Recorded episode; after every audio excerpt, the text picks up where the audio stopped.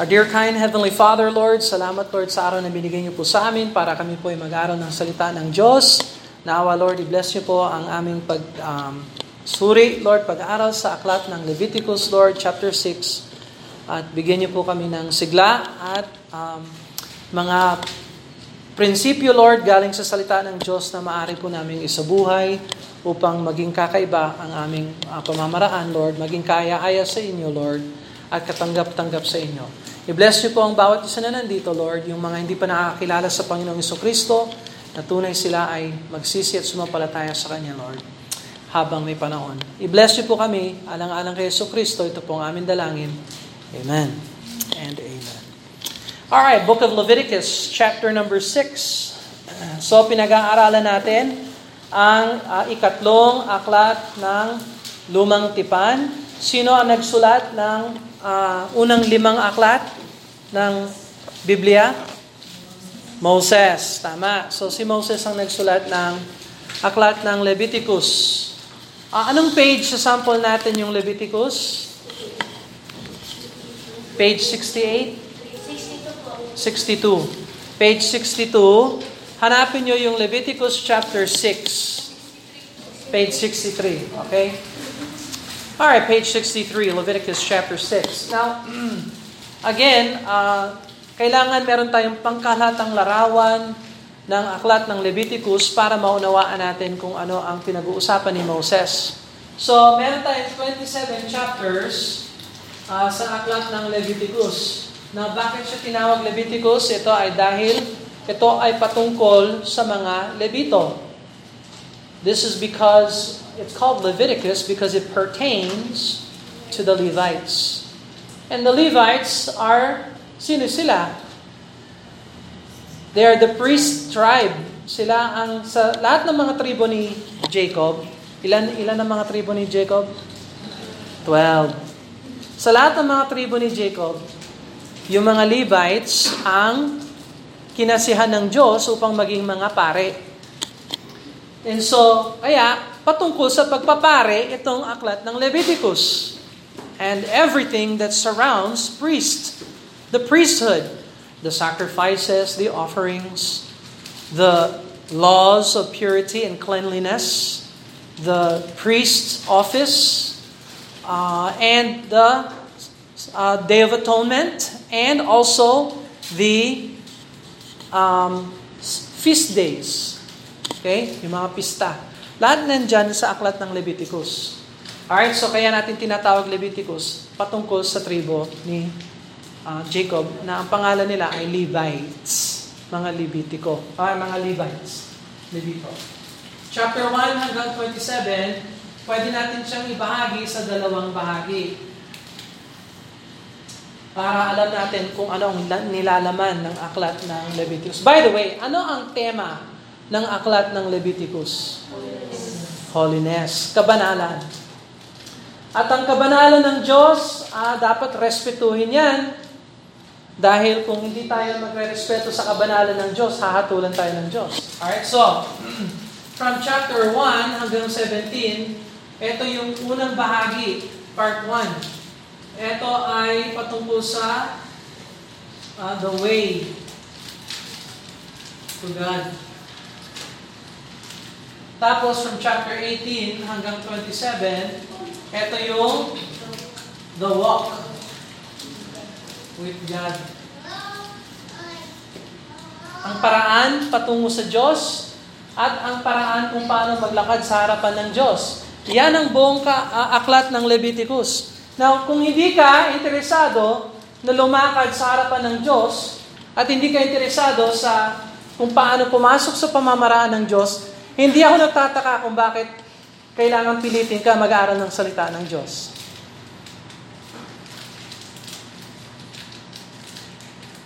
Napakaraming tao doon sa labas, akala nila Kristiyano sila, pero wala silang interest sa salita ng Diyos. O, sa palagay mo, save ba sila? Ang tao na walang, walang interest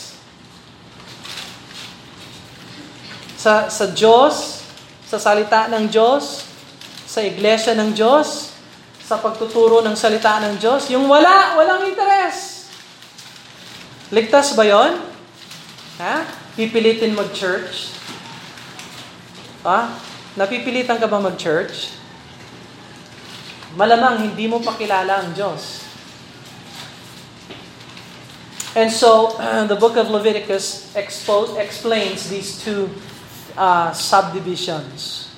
Ngayon, sa unang bahagi, meron tayong uh, mga ilang chapters. From chapter one to seven, ito ay yung patungkol sa mga rituals. Kung tutusin, mga sacrifices, mga offering, yung ihinahandog yung mga hayop, and so on and so forth. From eight to ten, ha, eight to ten pala. Tinitingnan ko yung chart ko, sabi ko, tama ba yung ginagawa ko? Hindi, mali. eight to ten is patungkol sa mga priests, o yung priesthood. Priests. Priesthood. Chapter eleven hanggang fifteen, ay patungkol sa purity laws. Iba't-ibang mga uh, standard ng Panginoon. Bawal ito, bawal ito, wag mong gawin yan, wag mong gawin yan. Wag mong gawin ito, gawin mo ito. So, ang salita ng Diyos palaging uh, sinusuway ang mali at itinataguyod kung ano ang tama. Kaya maraming tao ayaw sa church. Ayaw nilang pakinggan kung paano sila mali. At kung meron kayong Bible church, yung Bible church na yan, magtuturo yan kung ano ang tama, ano ang mali. Nagsimula yan, nung pa yan sa Leviticus. Eto, eleven to fifteen. So anyway, um, ang gusto ng marami ngayon, yung church na hindi nagtuturo ng ganito. Yung church na komportable lang ang marami, sayaw-sayaw, sigawan, palakpakan. Pero tanungin mo, ano, patungkol saan ang Leviticus? Sasabihin nila, anong Leviticus? What is that? Saan mo nakuha yun? Hmm. Tanungin mo, ilang chapters yung Leviticus? Hindi nila alam. Ano ang tema ng Leviticus? Hindi nila alam. Sino si Levi? Malay ko. Pero nakasulat ba yan sa Bible? Bahagi ba yan ng Bible? Oh yes. Dapat bang pag-aralan yan? Hindi. Baka gusto na lang ninyo yung ano na lang. Yung easy-easy lang.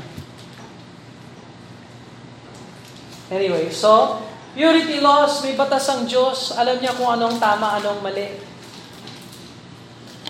Tapos, sa chapter sixteen hanggang seventeen, ito ang pinakapuso ng aklat ng Leviticus. Patungkol ito sa day, the day of Atonement. And then, uh, pagdating natin doon, pag-aaralan natin ang Day of Atonement. eighteen to twenty, dito naman tayo sa part two, babalik tayo sa purity laws. Purity laws. Pinagpapatuloy ng Diyos yung purity laws. Tapos from twenty-one to twenty-two, pagpapatuloy ng Diyos yung priests. Tapos, from twenty-three hanggang twenty-seven, rituals ulit. Is that clear? Okay? Alright. So, ito yung buong outline ng aklat ng Leviticus para meron tayong idea. Ah, nasa Leviticus chapter six tayo. Nandito tayo. Rituals ang pinag-uusapan. Oh, hulaan nyo next Sunday kung anong pag-aaralan natin. Oh, today, nasa Leviticus chapter six tayo. Ano sa palagay nyo ang pag-aaralan natin next Sunday? Ha? Seven. Hmm. Alam niyo mga kaibigan, maraming mga pastor, Saturday, iniisip nila, ano pa yung pwede kong sabihin sa linggo?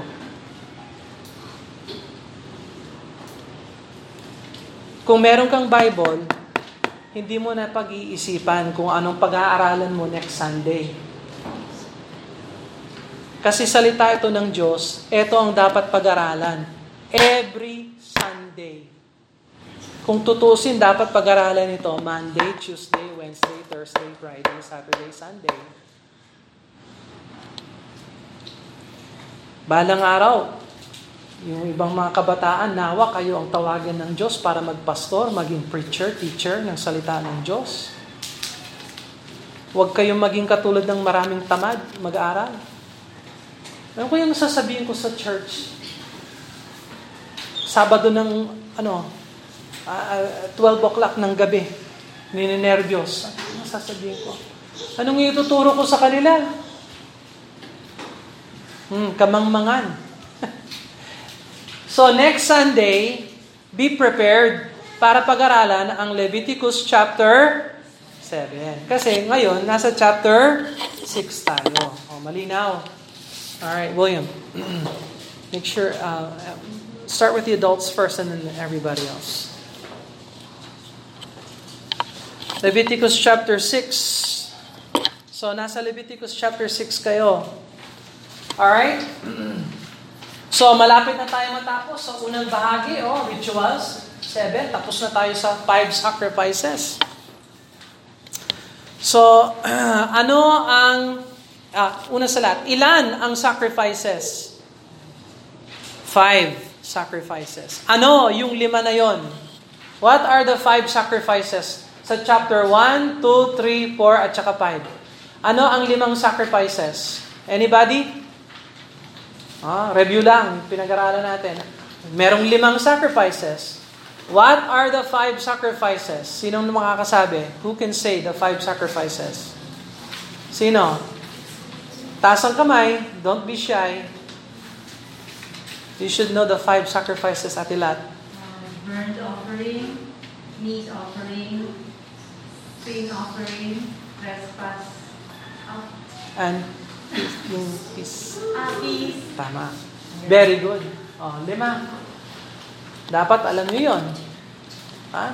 Hindi lang ako interesado, nakaupo kayo dyan, walang nakukuha. Alright, very good. So sa chapter six, pinagpapatuloy ni Moses, actually, tingnan mo yung verse one, and the Lord spake unto Moses, so Jehovah. Pag nakita nyo yung Bible, sa King James Bible, yung Lord, nakakapitalize yung L, yung O, yung R, at saka yung D. Every time you see the word Lord in capital letters, like in Leviticus chapter six, verse number one, that is the sacred name of God. Yan ang pinaka-personal na pangalan ng Diyos, Lord. At ang kaulugan ng Lord ay Jehovah. Kaya yes, tama yung mga saksi ni Jehovah na ang pangalan ng Diyos ay Jehovah. Saan sila mali?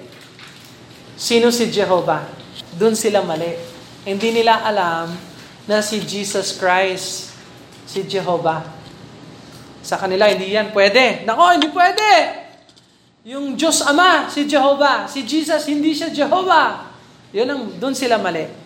Ang pananaw nila kay Jesus, siya ay maliit na Diyos. At ang Diyos ang may malaking Diyos. So sa kanila, may maliit na Diyos, may malaking Diyos.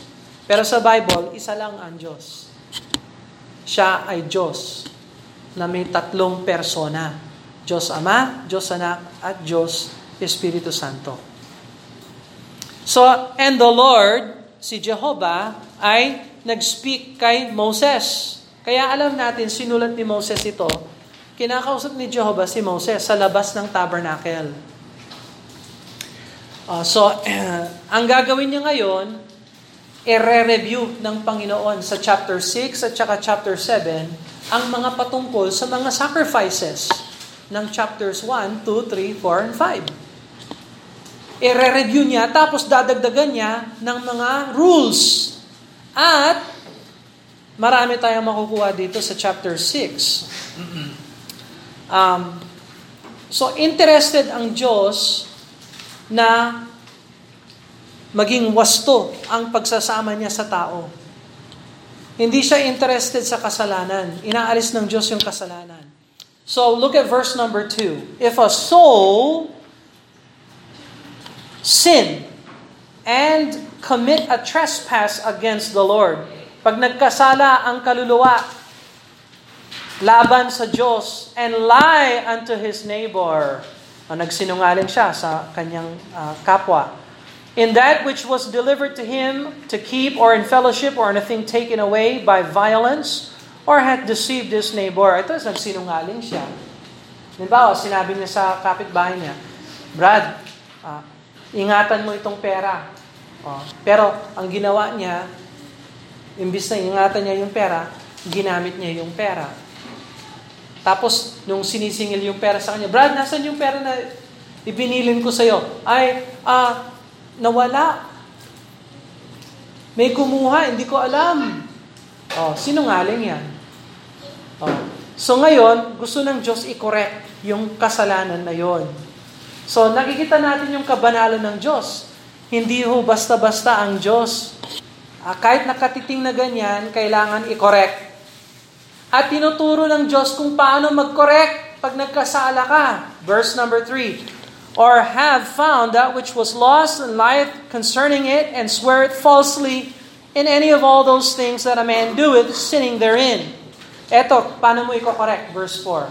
Then it shall be, because he hath sinned and is guilty, he shall restore. Ano daw? He shall restore. Ano yung restore sa Tagalog? Ha? Ibalik. Isaole. That which he took violently away, or the thing which he had deceitfully gotten, that which was delivered to him to keep, or the lost thing which he found, or all about which he had sworn falsely, he shall even restore it in the principal, and shall add the fifth part more more thereto. Ay, nako. Hindi mo lang dapat ibalik yung Um, ninakaw mo, dapat pala dagdagan mo ng five percent. Oh, nagnakaw ka ng ten pesos. Anong isasoli mo? ten pesos plus five percent. Oh, ano ang five percent ng ten pesos? Ha? What is five percent of ten pesos? Oh. Ano ang ten percent ng ten pesos? Isang piso. O oh, ano ang kalahati nun? fifty centavos. Kaya pag sinoli mo yung ten pesos, hindi sapat sa pananaw ng Diyos na isoli lang yung ten. Kailangan lagyan mo pa ng fifty centavos. Brad, sorry, nagsinungaling ako sa'yo. Ninakaw ko yung pera mo, ginamit ko. Bumili ako ng pandesal kasi gutom talaga ako. Sorry talaga, sorry. Pero ito yung ten pesos mo. At saka, nilagyan ko pa ng extra. Oh, yan ang biblical restoration. Yan ang biblical restoration. Ang kasalanan kasi, naaapektuhan hindi lang yung bulsa. Pag nagkasala ang tao, naaapektuhan ang buo niyang pag ang buo niyang kaluluwa. Kaya interesado ang Diyos na huwag tayong magkasala sa kapwa nating tao. James chapter four verse eleven. James chapter four verse eleven. When you sin, you sin against your soul. And it doesn't just affect the money, it affects your entire being. This is why God is interested in restoration. And when you restore, you don't just restore what you took, you got to add more to it. James chapter four verse eleven, anong page yung James chapter four? six seven six. six seven six. James chapter four verse eleven. Speak not evil one of another, brethren, O, speak not evil one of another. Kaya huwag kayo, huwag kayong magkasala laban sa isa't isa. He that speaketh evil of his brother and judgeth his brother, speaketh evil of the law and judgeth the law. But if thou judge the law, thou art not a doer of the law, but a judge. Kaya pag nakita mo yung batas ng Diyos, huwag mong sabihin, nako, pangit yung batas ng Diyos. Ayaw ko sa batas ng Diyos. Ikaw ang naging mas higit sa batas ng Diyos kung hindi ka sumusunod sa batas ng Diyos. Alright? Tapos, naaapektuhan ang buong pagkatao. First Thessalonians chapter four. First Thessalonians chapter four. Mahilig pala ang Diyos sa restoration. First Thessalonians chapter four verse six. Anong page yung First Thessalonians chapter four? six fifty-nine. six fifty-nine sa sample. six fifty-nine. First Thessalonians chapter four verse number six. First Thessalonians four six, that no man go beyond, yan yung transgress, go beyond and defraud his brother. Ha? Yung defraud, ibig sabihin, nakawan o tanggalin. Defraud his brother in any matter, any matter. Sa pera, sa lapi, sa pagtiwala nila sa'yo, huwag mong bawasan ang tiwala ng tao sa'yo. In any matter. Ah, estudyante ako, nag, humi, nag, nagpahingi ako ng lapis, nabali ko yung lapis niya. Anong gagawin ko ngayon? Isoli na lang. Ay, sorry ha, ginamit ko yung lapis mo, bali, sorry ha. Ha? Hindi ho yung biblical restoration. Ang biblical restoration, alam mo, nabali ko yung pencil mo, sorry, eto yung pencil, tinasa ko ng maayos at ibigay ko sa'yo yung eraser ko. That is biblical restoration. Hindi yung, eh paggamit mo nga ako sa, yun o, gamitin ko yung cellphone mo. Ay, nabasag ko, eh sorry. Eto, oh, sorry talaga. I'm sorry. Hmm. Ano ang biblical restoration? Ha? Ay, binasag ko yan, kaya pinagawa ko. At hindi lang yan, bumili rin ako ng pop socket para sa'yo. Oh, yun. Yun ang biblical restoration. Hindi yung, naku, nabasag ko yung cellphone, naku, itago ko na lang, ilagay ko dito. Ayun, may dumaan na truck. Oh, ang laki ng truck. Hmm, nandun yung cellphone mo. Binasag ng truck. Oh, sinungaling ka. Hmm. Di- Interesado ba ang Diyos sa kasalanan? O hindi? Wala siyang pakialam sa kasalanan? What do you think? Interesado ba ang Diyos na ituwid ang mali? O baka i- ano na lang? Pabayaan na lang ang Diyos. What do you think? Oh, sa pinag-aaralan natin sa Leviticus six, restore. Ano sa palagay mo? What do you think? Interesado ba ang Diyos na ituwid ang mali o hindi? What? Tahimik kayo? Wow, sobrang tahimik. I'm, I am, I am shocked. I am so shocked. You're so quiet.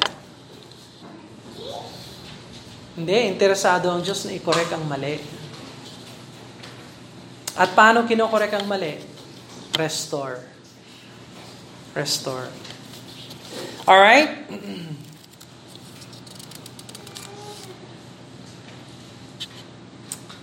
Um, so kung paano mo tinatrato ang salita ng Diyos, ganun din tina- ang trato mo sa Diyos mismo. Kaya sabi ng James, gaya ng nabasa natin sa James, huwag niyong hatulan ang law of God. Ang hatulan niyo yung sarili natin. Alright, let's look at, um, balik tayo sa Leviticus chapter six. Leviticus chapter six, verse number eight. Leviticus six eight. And the Lord spake unto Moses, saying, command Aaron and his sons, saying, this is the law of the burnt offering. O, kasi, sinasauli na naman tayo sa burnt offering. So napag-aralan na natin yung burnt offering, ire-review ngayon ni Moses yung batas ng burnt offering. It, it is the burnt offering because of the burning of the altar all night unto the morning. And the fire of the altar shall be burning in it.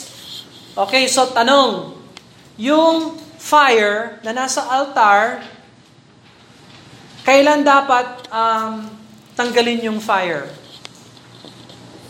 Kailan siya dapat patayin? When? Sabi dito sa verse, never. So yung apoy na nasa altar, hindi dapat i-quench. Ano yung quench sa Tagalog? Quench not the spirit. Ano yung quench not the spirit? Quench. Ano yung quench sa Tagalog? Saan si Jenica? Yan kasi, nahihilo pa si Jenica. Tinext niya ako kapon. Hindi pa siya ready. So, pag-pray natin si Ate Jenica. Quench. Anong quench sa Tagalog? What is quench? Kayong mga may Google. I-google nga ninyo para... Ano yung quench? Pag nauuhaw ka, tapos uminom ka, na, na, nakiquench yung uhaw mo. Quench. Ano yung quench? What is quench in Tagalog? Ha? Huh? What is quench? Okay. Ha? Pawiin. Yes. Pa- pawiin. That's right. So yung apoy na nasa altar, hindi dapat pawiin magpakailanman. Oh. So yung pag-ibig natin sa Diyos, dapat never siyang patayin. Yung paglilingkod natin sa Diyos, dapat never patayin.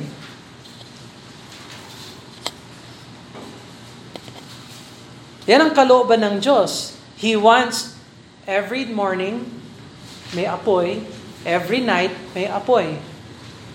All right? So, tinuturo sa atin 'yan ng Bible. Doon nakuha ni Pablo, ni Paul, yung sinasabi niya sa First Thessalonians five nineteen. Quench not the spirit. So, yung Holy Spirit of God, meron siyang ginagawa sa kaluluwa mo. Halimbawa, inutusan ka ng Diyos, oh, mag-church. Eh di kailangan mag-church ka. Inutusan ka ng Panginoon, mabaptize. O di kailangan mag-baptize, mabaptize ka. Inutusan ka ng Diyos, magsisi, sumampalataya kay Kristo. Eh di sumamp- magsisi, sumampalataya kay Kristo. Never na dapat patayin ang will of God sa buhay mo. Never. Morning by morning, dapat meron kang inialay sa Panginoon. Evening by evening, dapat meron kang inaalay na pasasalamat sa Panginoon. Every day, dapat may lakad ka sa Panginoon. Never na dapat patayin ang apoy para sa Panginoon. And so you see that verse number twelve, and the fire upon the altar shall be burning in it. It shall not be put out. Oh, wag niyong patayin.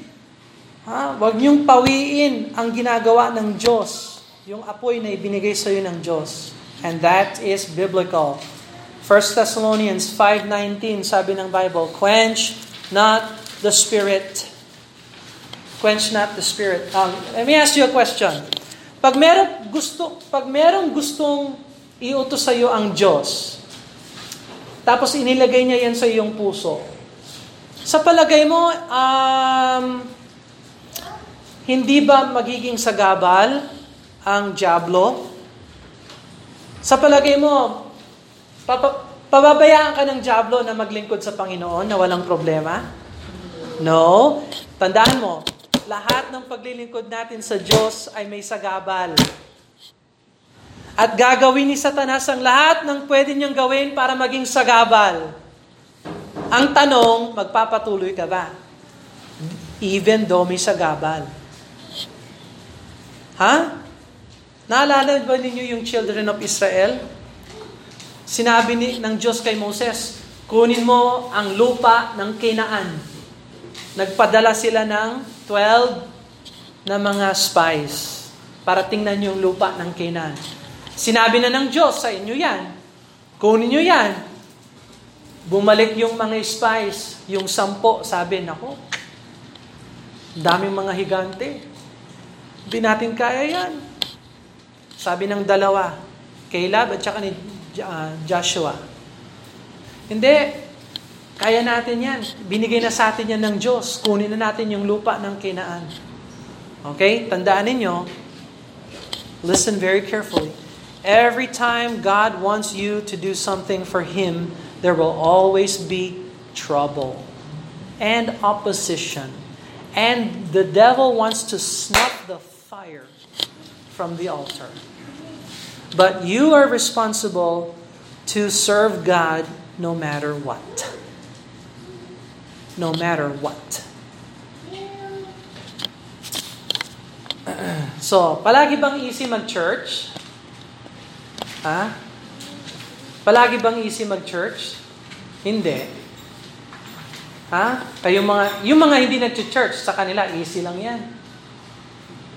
Doon sa mga nag-church na regular, every Sunday, easy lang. Nararamdaman mo ba pag gising mo ng umaga? Yay! Sunday! Hindi. Tameme lang yung gano'n. Hindi easy magsilbi sa Panginoon. Lahat ng ginagawa natin para sa Panginoon, merong laban ang si Satanas. Never. Pero ang tanong, magsisilbi ka ba sa Panginoon? Magpapatuloy ka ba? Hindi easy magtayo ng church dito sa Tuktukan. Ang gulo ng mga tao dito. Ano, isarado na lang natin ang church? Punta na lang tayo sa ibang lugar? Hmm? Baka doon mas easy. No. No. Ito ang tinawag sa atin ng Panginoon. Ito ang gagawin natin para sa Kanya. Is that clear? Never na dapat patayin ang apoy sa altar. Never. Uh, so the God is continuing to teach us the principles here. Uh, it's not always easy to serve the Lord, but the fire in the altar has to continually burn. Even though it's raining, even though it's evening, even though Uh, there's no sacrifices going on. The burning of the altar shall not be put out. Don't put out the fire that God uh, commands you to do. Uh, mamayang hapon, mag-street preach, mag-street preach kami. Ano yung street preach? Yung tatayo ka dun sa gilid at magsisigaw ka. Magsisi, sumampalataya kay Kristo. Hmm. Easy ba yun? Maraming mag-iisip, nako, si Daulo ito. Oh. Is that easy? Oh. Pero, alam ko na yan ang gusto ng Panginoon. And so, we will do it. Hmm. Is, we don't do something because it's easy. We do it because God said do it.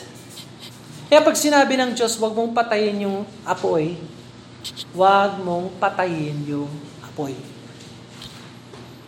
Kaya yung iba sa inyo, pag sinabi dito, ah, mag-distribute tayo ng literature, mamigay tayo ng babasahin, hmm. huwag kayong maging sagabal. Kung hindi mo kaya magbigay, mag-pray. Tumulong. Hindi yung, huwag mong gawin yan, sige, huwag na lang. Oh, yung iba sa inyo, church. Mag-church tayo. Ayaw ko. Sige, mag-church tayo. O sige, mag-church tayo. Hmm, konting bagay lang. Hindi, yung oras ko. Anong gagawin mo? Maglalaro.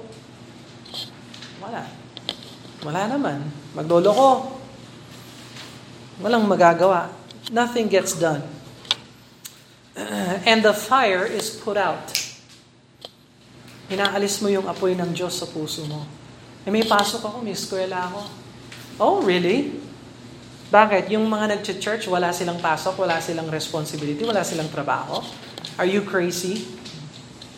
Hmm? Kaya hindi ako, no, I'm sorry, wala, hindi ako impressed sa kalokohan ng tao. Never na magiging easy ang pagsisilbi sa Panginoon. It'll never be easy to serve the Lord. Hanggat nandito tayo sa mundong bulok at namumuno ang Antikristo, yung spirit ng Antikristo, at si, si Satan ang Diyos ng mundong ito, never na magiging easy ang paglingkod sa Panginoon. Never! Pero kailangan maglingkod tayo sa Panginoon. Is that clear? Okay. Tinatagalog ko na nga para clear. Baka kailangan mag-Hebrew. Kasi ito naman nakasulat sa Hebrew talaga. Mas maganda ito sa Hebrew actually. Verse fourteen. Verse fourteen. And this is the law of the meat offering. So ngayon, isasoli na naman ng Diyos yung meat offering. At dadagdagan niya ng mga rules and regulations sa meat offering. The sons of Aaron shall offer it before the Lord, before the altar, and he shall take of it his handful. O diba? Of flour, of the meat offering, and of the oil thereof, and all the frankincense, which is upon the meat offering, and it shall burn upon the altar for a sweet savor, even the memorial of it unto the Lord. So tandaan natin yung meat, hindi siya karne. Siya ay pagkain. Yun ang ibig sabihin ng meat.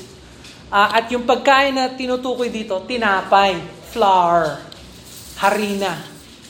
Okay, so huwag kayong malito pag nakita nyo yung meat offering. Isipin nyo, tinapay, hindi karne. Okay? And you just read that over here. Alright, so uh, tingnan mo ang verse twenty-four. And the Lord spake unto Moses, saying, speak unto Aaron his son, saying, this is the law of the sin offering. Uh, ito naman, sin offering. Isasaoli ng Diyos yung sin offering. At sa sin offering, ang mahalaga dito, huwag kainin yung dugo at yung taba. Yung dugo, taba, iniaalay yan sa Diyos. Now, uh, ang mahalaga rin yung verse number twenty-seven, whosoever shall touch the flesh thereof, therefore shall be holy, and when there is sprinkled of the blood, yung sprinkling ng blood, winawasik yung dugo sa kortina ng tabernacle. Uh, uh, kortina ng tabernacle. Uh, tingnan natin.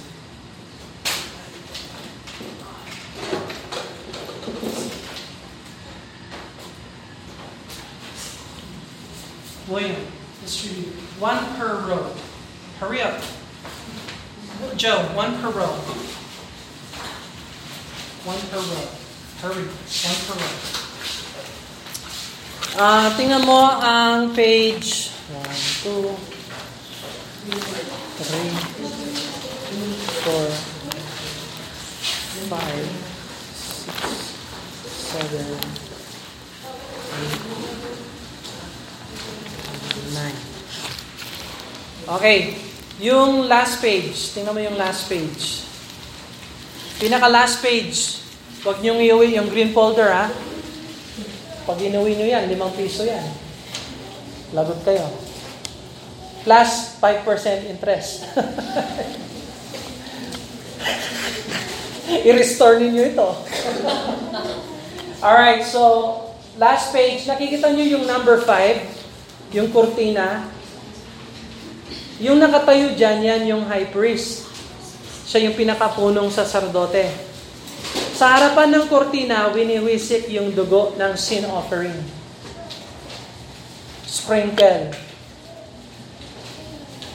Okay? Larawan yan ng sacrifice ng Panginoon. Nung inialay yung kanyang katawan, inisprinkle siya niya yung kanyang dugo para takpan yung mga kasalanan natin. At yan talaga ang ginawa ng mga priests sa aklat ng Leviticus. So, ang sacrifice ni Jesus Christ ay mas maganda kaysa sa sacrifice ng Old Testament. Last verse, tingnan mo ang Hebrews chapter thirteen. Hebrews chapter thirteen. Hebrews chapter thirteen.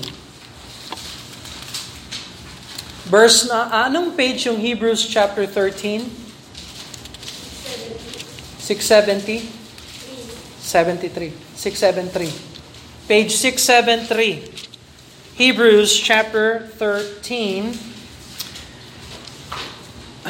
page six seventy-three. Hebrews chapter thirteen, verse number ten hanggang twelve. Hebrews chapter thirteen. We have an altar whereof they have no right to eat that which served the tabernacle. Hebrews chapter ten, verse thirteen. Ay, ano ba yan? Chapter thirteen, verse number ten.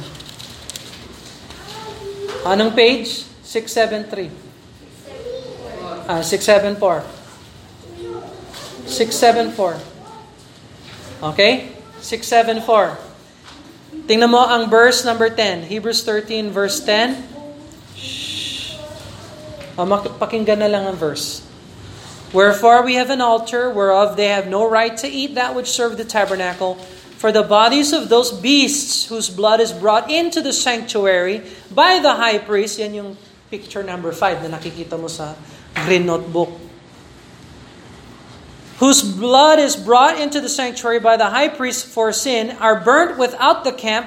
Wherefore Jesus also, that he might sanctify the people with his own blood, suffered without the gate. So dinadala yung natitira sa labas ng kampo. So, ganun din yung sacrifice ni Jesus Christ. Winisik yung kanyang dugo sa harapan ng Diyos, pero yung kanyang katawan ay pinatay sa labas ng Jerusalem. So, Paul is explaining that Jesus' sacrifice mirrors the Levitical sacrifices. But we have a better sacrifice. Kasi si Jesus ang priest, siya ang offerer, siya rin ang sacrifice. Lahat yan, natupad niya na, ito ay anino ng Panginoong Jesucristo. His sacrifice is complete, perfect. Uh, yung mga hayop, araw-araw pinap- kinakatay yan, inaalay sa Diyos. Pero si Jesus Christ, yung tupa ng Diyos, yung kordero ng Diyos, minsan lang siyang inialay para sa ating mga kasalanan. Kaya lahat ng nagsisisi at tumanggap sa Kanya, ligtas, saved. Uh, pero yung hindi, well, wala silang sacrifice. Bahala kayong humarap sa Diyos na walang sacrifice. Ewan ko kung anong pwede niyong sabihin, kasi siya ay banal. Hindi niya tatanggapin ang kabutihan ng tao dahil wala tayong kabutihan na likas sa ating sarili. Let's pray and ask God to bless them. Uh, Father, we thank you, Lord, for today. Ask your blessing upon us, Lord. We ask that you would uh, take the truths of Scripture and apply it. Help us to apply it deep in our hearts and be convinced of the truth of Scripture, Lord. And we ask that we would see many people come to know Jesus as Lord and Savior before it's too late. We ask your hand of blessing upon us as we continue today. In Jesus' name, amen and amen.